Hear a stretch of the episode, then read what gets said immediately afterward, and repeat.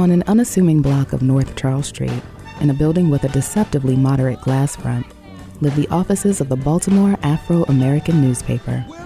The Afro, as it's affectionately called, is the oldest family owned black newspaper in the country. Founded in 1892, just 36 years after the Emancipation Proclamation. Since then, it served as one of Black America's foremost reporting sources, covering everything from Southern lynchings, the Scottsboro Boys trial, and World War II to some of the earliest legal black weddings and college graduations. It's no small thing to be invited past the cozy lobby and into the hallows beyond it. There's a scent of history inside old newsprint, aging paint. I was walking the halls that scores of bygone black reporters rushed through, filing stories on segregation, war, or the election of Baltimore City's first black mayor. After one day at the Afro, I knew for certain what some have only speculated time travel exists, and the Afro building is the time machine. For WEAA 88.9 FM, I'm Stacia Brown, and this is Baltimore, The Rise of Charm City, Episode 2 Eddie Afro.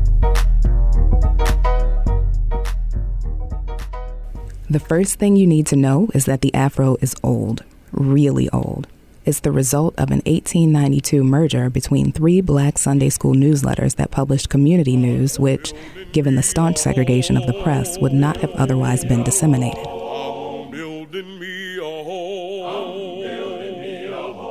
John H. Murphy Sr. assumed ownership of the publication, renaming it the Afro American Ledger. Remember that surname, Murphy. You'll hear it often over the next 25 minutes. You see, astoundingly, in 2016, the Murphy family still owns the Afro. I think one thing we have certainly helped to keep the white press a little more honest. Uh, of course, we have brought news to black people that they had never gotten had there not been a black press. That's the late John H. Murphy III, grandson of John H. Murphy Sr., in a 1971 interview for Columbia University's Black Journalists Oral History Project. He was responding to the question, What effect do you feel the Afro has had on the field of journalism? Mr. Murphy III started working for the family business after graduating from Temple in 1937. By 1967, he'd become president of the company. One of the uh, advantages of the Afro is that we had this family, and uh, the the sons came in uh, and worked, and uh, the next generation came in. I took I, I was the head of the business department. my brother George was in the editorial department. My brother Jim was in the circulation department. That was Howard Murphy, also a grandson of John H. Murphy Sr., in a 1972 interview with Columbia University's Black Journalists Oral History Project. Back then, he served as the Afro's comptroller. My earliest memory would be running around the uh, production department, um, spending a lot of time around the printing press, talking with all different types of people who were working there. And this is Mr. Jake Oliver, great great grandson of John H. Murphy Sr. and current chairman and editor in chief of the Afro. Back in those days, the process of creating uh, the newspaper was an elaborate, um, intent, employee intensive process. Each page uh, had to be created individually uh, and the people who were creating those pages had to develop the ability to read upside down and backwards, which was an amazement to me. It, it, it was a thrill for just about any kid to walk through the Afro in those days because it was a big operation. We met with Mr. Oliver in person in the boardroom of the legendary newspaper's offices. There were portraits on the walls all around us, oil paintings of famed Baltimoreans like Thurgood Marshall, and a few of Mr. Oliver's ancestors, including Carl Murphy, John Sr.'s son, who ran the Afro from the time of his father's death in 1922 till his own death in 1967. Mr. Oliver's knowledge of the newspaper archives is encyclopedic. Throughout the hour we spent talking Afro history with him, he cited not only the years and headlines of several articles, but often their placement on the page uh, Woodrow Wilson, uh, we we ran an article uh, that talked about in 1912 when he ran for president. He realized that as a Democrat, um, he really didn't have too much of a chance in beating a Republican who were all powerful. And for the first time, the black vote meant something. So, how did he go after it? He sent the bishop of the AME church into the black community to convince us that Woodrow Wilson will help the race progress. He's a good man. We endorsed him. Three months later, after he got inaugurated, he fired every black person in the federal government who had any meaningful job and never hired anyone back. More than once, Mr. Oliver told us, his searches through the newspaper's archives for national news like Wilson's election resulted in stumbling across coverage of his own family. For instance, Mr. Oliver found out that President Wilson eventually did need to hire someone black, an ambassador to some of the wealthier countries in Africa. I, I noticed down the bottom of the page that it said that this fellow um, had been offered the job of ambassador to Liberia, and he rejected it and had a picture of him. Said, Who is this dude? It's a black guy. So I, I looked at him and I said, Hmm, looks familiar. And then I saw his name. It's my grandfather, John Burdett Oliver, who was a doctor in Indiana. There's so many surprises in history uh, you never can tell what you're going to come across, whose picture you're going to come across. Aside from having grown up with a front row seat to the making of one of the country's oldest black newspapers, he's also spent much of his adult life sifting through the paper's archives. After our interview, we had an opportunity to do the same. The archives are housed right down the hall from where we conducted our interview. Bound editions of the Afro dating back to the turn of the 20th century are stacked floor to ceiling in the archives. Inspired by Mr. Oliver's recollections of memorable articles, I pored over a few dozen old editions of the paper myself. It quickly became clear that the Afro reported news that the white newspapers of the time probably wouldn't have touched. A cloak of secrecy has been thrown around 22 year old Clifton Sessoms after his daring rescue from a suicidal perch on the 12th story ledge of a downtown hotel. The fair skinned young man has worked for three years as an elevator operator at the hotel, which ordinarily employs only white persons for that job. Police said he had been under a mental strain because of this situation. Perhaps because of its church roots, the Afro's articles, particularly before the civil rights movement, often took on a rousing, preachy, editorial tone, with many editions urging readers to take direct action. Pratt Library trustees announced recently that colored librarians will be hired at branches of the Enoch Pratt Library when vacancies occur, but that no colored would be admitted to the training class. Is the board really serious when it comes to this announcement? Outside of a few janitors and scrub women, none is colored. The Pratt Library has thrown us a bone. Will the NAACP be satisfied with it? We hope it won't be, but will perfect its case and file its suit. The Afro functioned as a kind of confessional, its readers submitting letters confiding their frustration with segregation. Two white soldiers passed me the other night, discussing the best way to entertain themselves for the evening. They considered bowling, swimming, skating, and finally deciding on a shooting gallery and novelty game house it made me realize how little Baltimore has to offer colored soldiers in the form of recreation. The Afro's war correspondents abandoned straight news reporting to admit to readers their shock at the atrocities they witnessed. The closer we got to the place, the more peculiar the air smelled. It was like burning brown sugar with a low, sour stench of unwashed bodies. The woods adjoining the enclosure held more bodies of mangled, charred flesh. Everybody was so emaciated, that arms and legs looked like water pipes or chair legs. They were of all ages old men and teenage boys. Many bodies were naked. It's worth noting that the Afro sent six of its own reporters overseas to cover various events of World War II. They did so at no small expense, but they had no choice. I couldn't count them individually, but there must certainly have been 500 of them. Official reports say 200. I disagree. There were at least 10 piles of 50 corpses in each. A man of 60 with tears in his eyes, and a boy of 15 who didn't have enough water in his body to cry if he tried, came and kissed my hand. Black newspapers didn't have access to news wires like the Associated Press. And though there were some colored news wires established to address that, the Afro wanted to provide its readers, many of whom had relatives fighting overseas, with firsthand accounts of what was happening on the ground. I was the first correspondent in the terror camp. On my honor, it was one of the most inhumane attempts at race extermination any people ever suffered. It's also worth noting that one of the correspondents the Afro sent to Europe was a woman, the very first black woman war correspondent in the country. Her first name? Elizabeth.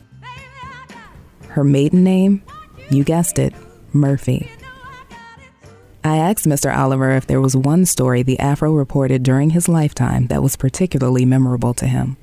In my life, um, the Emmett Till news story was probably the most impactful to me, and I think to everyone in my generation because uh, they posted uh, a picture of his body on that front page. I think I was in the fourth grade. I just stood there and looked at it for, I think, hours. Because it took me a while to figure out that that's a person and what they did to his head and everything else. I'd never seen any disfigurement like that before. And then it it started to sink in that that was caused by hate. And for the first time, I began to understand the importance of why Daddy was spending so much time at the Afro when I couldn't understand why is it called Afro and why is that necessary. And when I saw that picture, it brought everything home. I said, "My God, there's so much hate out there that's personified by what they did to that boy." That uh, I think that changed an entire generation of kids. After World War II and the gains of the civil rights movement, big changes were on the horizon for the Afro. Up next, we'll talk about the next phase in the newspapers and the city's development.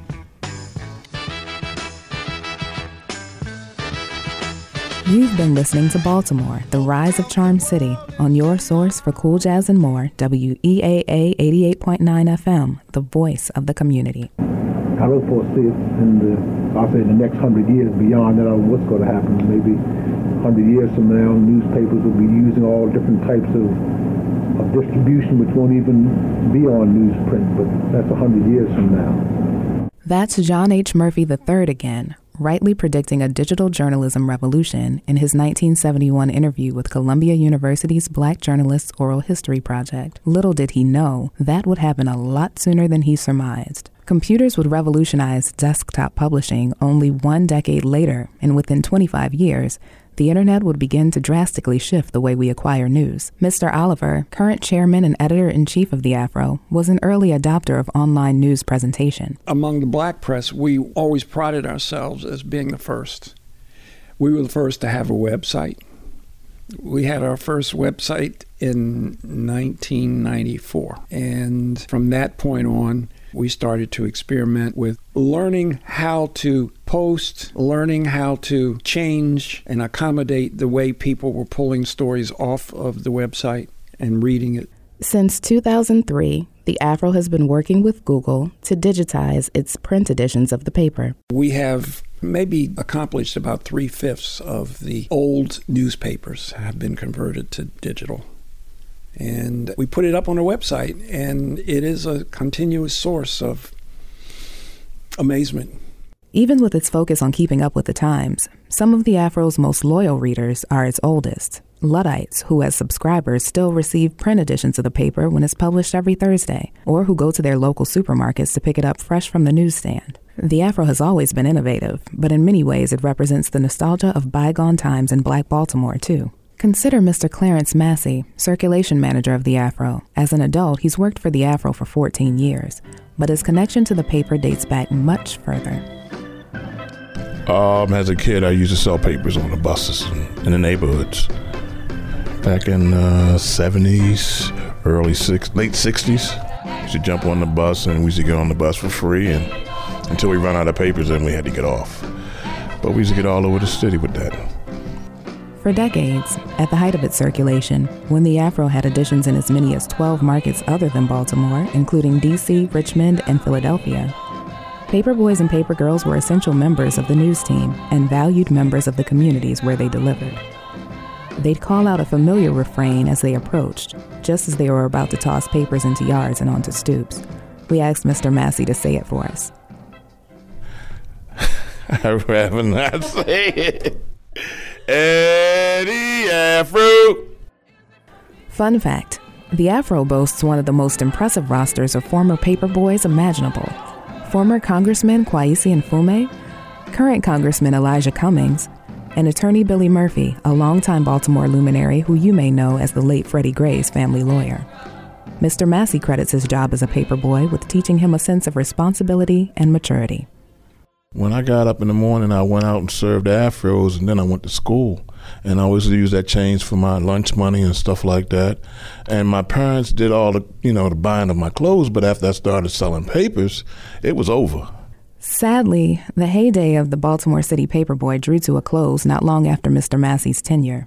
In 1971, Afro Comptroller Howard Murphy spoke to the reasons for the change. Newsboys are hard, well, not only the Afro, but a lot of daily papers have difficulty keeping newsboys, you know. There are lots of reasons. Uh, parents don't want the boys out, and, and big older boys will rob the boys of their money and things like that.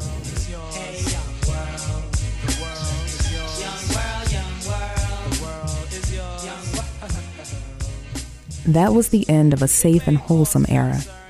By the end of the 1980s, after drugs became a Baltimore City stronghold and the use of paperboys was by and large a thing of the past, some young black men were back out on the street working. In East Baltimore, paperboy aged youngsters were finding employment as drug runners for Maurice Peanut King, a notorious heroin dealer whose eventual takedown the Afro covered extensively beginning in 1982. These days, Mr. Massey is one of few remaining print paper deliverers for the Afro.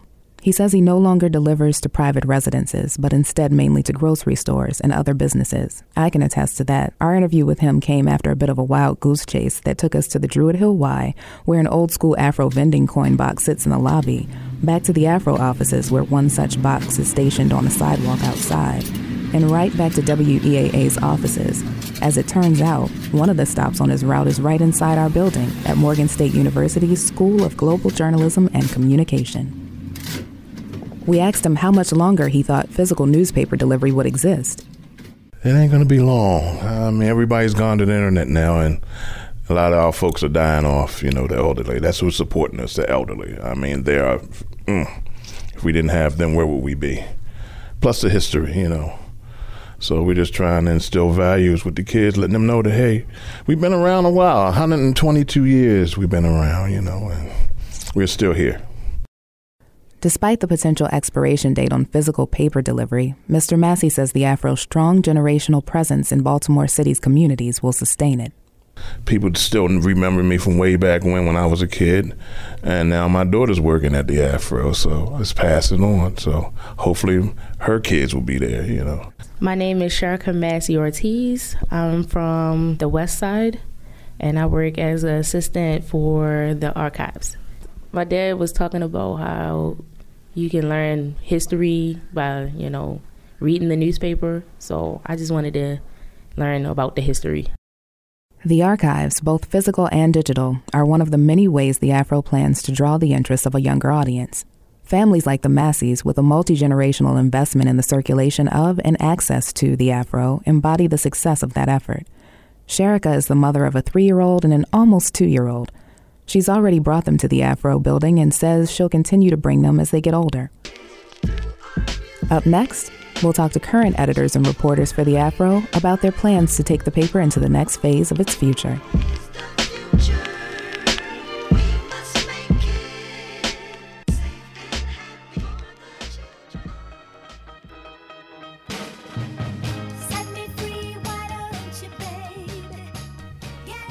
You've been listening to Baltimore, the Rise of Charm City on WEAA 88.9 FM, the voice of the community. We've taken you into the archives of the Baltimore Afro American newspaper, and you've heard from generations of the Murphy family who still owns it. I told you at the top of the show that the Afro building is a time machine. It's true. You enter it and lose yourself in the past. In that past, nearly 100 reporters, editors, photographers, and other staff members bustled from floor to floor. But things are much different now. On the days that we visited the Afro, there were fewer than 20 staff members, none of whom were reporters. There's a good reason for that. These days, the majority of the Afro staff members are freelancers. They work remotely, leaving the once electric, collaborative buzz of the newsroom eerily quiet. My name is Lisa Snowden McCray, and I'm a journalist and freelance writer for the Afro. I've been working for the Afro for about a year and a half. Because we're all freelance, other than that, it's hard to really see anybody. In the first few weeks that I was writing for them, Mr. Oliver decided he wanted to have a meeting with all the freelancers. So, like, even the ones, the people from DC came down and we all met at the Baltimore office. And it was just all of us sitting around this table. And it's just all these black people who are writers and photographers. And that was kind of cool.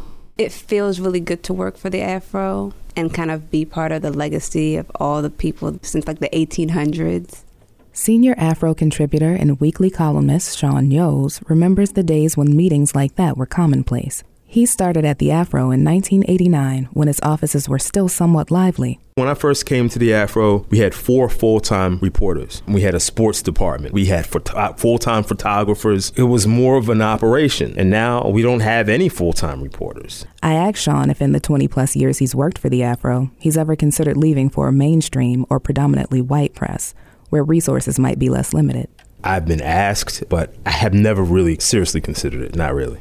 I ask this because black publications like The Afro, which historically were the only places for black writers to seek employment, have increasingly become training grounds for newer black reporters in the decades following the civil rights movement, pit stops for many on their way to bigger, better funded newsrooms. Reporters like Sean, whose loyalties lie with the black press career long, are fewer and farther between it's it's it's tough. It is tough. It is uh, the the consensus that I've heard from most people working for the mainstream press, especially when they come from a, an advocacy journalist background like the Afro, is that it's not easy because it's a, it's a totally different. It's just a totally different vibe. There's a lot of pressure put on you.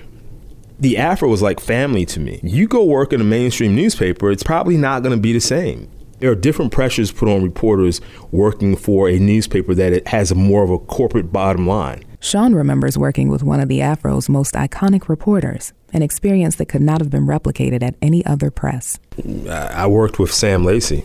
He was the dean of uh, black sports writers. He is a member of the Baseball Hall of Fame. Um, he, along with Wendell Smith, uh, are responsible for breaking Jackie Robinson into Major League Baseball and breaking the color barrier. I wrote a story once. Um, it was a now Lafayette Courts. Um, it doesn't exist anymore. It was a low income housing high rise, and I remember I wrote this lead, and uh, that talked about the conditions at Lafayette Courts. And Mr. Lacy came to me and says, "Yours, that was a that was very good lead you wrote." And I almost passed out, like because this is. I mean, I mean, he was literally a living legend, and for him to uh, be gracious enough to notice my work and then to uh, compliment me, it was that let me know. Well, I mean, you know, I was a very young cat, and I, I, I let me know that maybe I was doing something right. Mentorship is still important to all aspiring journalists, and even today, the Afro remains committed to it. I actually got involved with the Afro after um, an administrator here sent out a mass email saying that they were hiring for internship. Akira Kyles is a student at Morgan State University majoring in multimedia journalism. The Afro's relationship with Morgan State dates back almost as far as the paper itself. Both the school and the press are incubators of black talent the way that my advisor speaks to me is like I can pretty much do anything. That's the way he speaks to me, and honestly, most of the time, that's exactly how I feel from the way he speaks to me. Like he has compared me. He said, "We're trying to get you to be just like this New York Times reporter or this Washington Post reporter," and those people can often be white. But he's saying, "I'm just trying to get you where they are. It doesn't matter what color they are. He's just trying to get me there. Give me all the steps so I can do exactly what they're doing." Last June, veteran journalist Kamau High joined the Afro, working as a reporter before quickly being promoted to managing editor. He believes the future of the paper is strong, in part because of its continued commitment to in depth reporting on issues relevant to the black community. I mean, if you compare the staff of the Baltimore Sun to the Afro, it's apples and oranges. They employ conservatively hundreds of people. We just you know, you just can't compete with that. But that's like saying the Baltimore Sun doesn't compete with the Associated Press. They both do journalism, but the Associated Press does it on a way different scale than they do. But we like to think that in our community, our people, and things that are of our interest to the, our readers, that we are even better than the Sun. I like to think that we uh, we like to keep uh, track on the many organizations that have sprung up in the wake of the events of last April, after the death of Freddie Gray, and we. In addition to sort of talking about them and what those organizations are attempting to do, we try to keep an eye on them and to make sure that they are fulfilling the promises that they have made. And I don't think the Sun does nearly as good a job as we do we asked Kamau for a recent example of in depth reporting that's distinct to the Afro. The story he told us harkened back to ones I'd read in long archived editions of the paper, both searing and sensational, a story I wouldn't have found anywhere else. I went out in the wake of the riots to do sort of a post riot story of, you know, how our how are some of these businesses getting on? And it was, I believe, the day after, and I, I decided to go counterintuitively down to the Inner Harbor, while which was not nearly as, as damaged, but suffered significant damage as well. And I was speaking with a owner of a pawn shop, whose the name of the pawn shop escapes me. Uh, and I said, well, and when I came across them, they were sort of re- doing repair work to the pawn shop, and I started talking to them. I said, you know, what happened? You know, what what happened? And uh, he told me how the at the height of the riots, someone tried to break in, and they, him and several people were there, and he picked up a machete. Uh, and then began hacking at the arm that was grasping, trying to make its way through the door. Uh, blood spewed everywhere, and unsurprisingly, the arm retreated. And to prove this story to me, he then showed me the bloody machete. So I said, that's what's really real. So much has changed over the course of the Afro's history. But even with the gains of black communities throughout history, have the original objectives of the black press changed? I think John Murphy III's answer to that question in 1971 is as accurate as any answer an Afro employee would give today. The thrust has been basically the same. At one time, you thought maybe you were at the end of the road in protesting, but really, when you look at the broad thing, you were really no further ahead than you were, say, 50 years ago in degree. John H. Murphy III said, At one time, you thought maybe you were at the end of the road in protesting, but really, when you look at the broad thing, you're really no further ahead than you were, say, 50 years ago in degree. You're still fighting for the same things, maybe with different people and from a different level. This program is produced by Stacia Brown and brought to you by WEAA 88.9 FM as part of Finding America, a national initiative produced by AIR with financial support from the Corporation for Public Broadcasting. Baltimore The Rise of Charm City's field production team includes Ali Post, Mavish Raza, and Marsha Jews. Theme music by Mark Gunnery for the Center for Emerging Media. For photos and video from the Afro and the people you just heard talking about it, visit riseofcharmcity.com or follow us on Instagram and Twitter. We're at Rise of Charm City. We'll return in two weeks with an episode about a first of its kind museum in the heart of East Baltimore, the National Great Blacks in Wax Museum.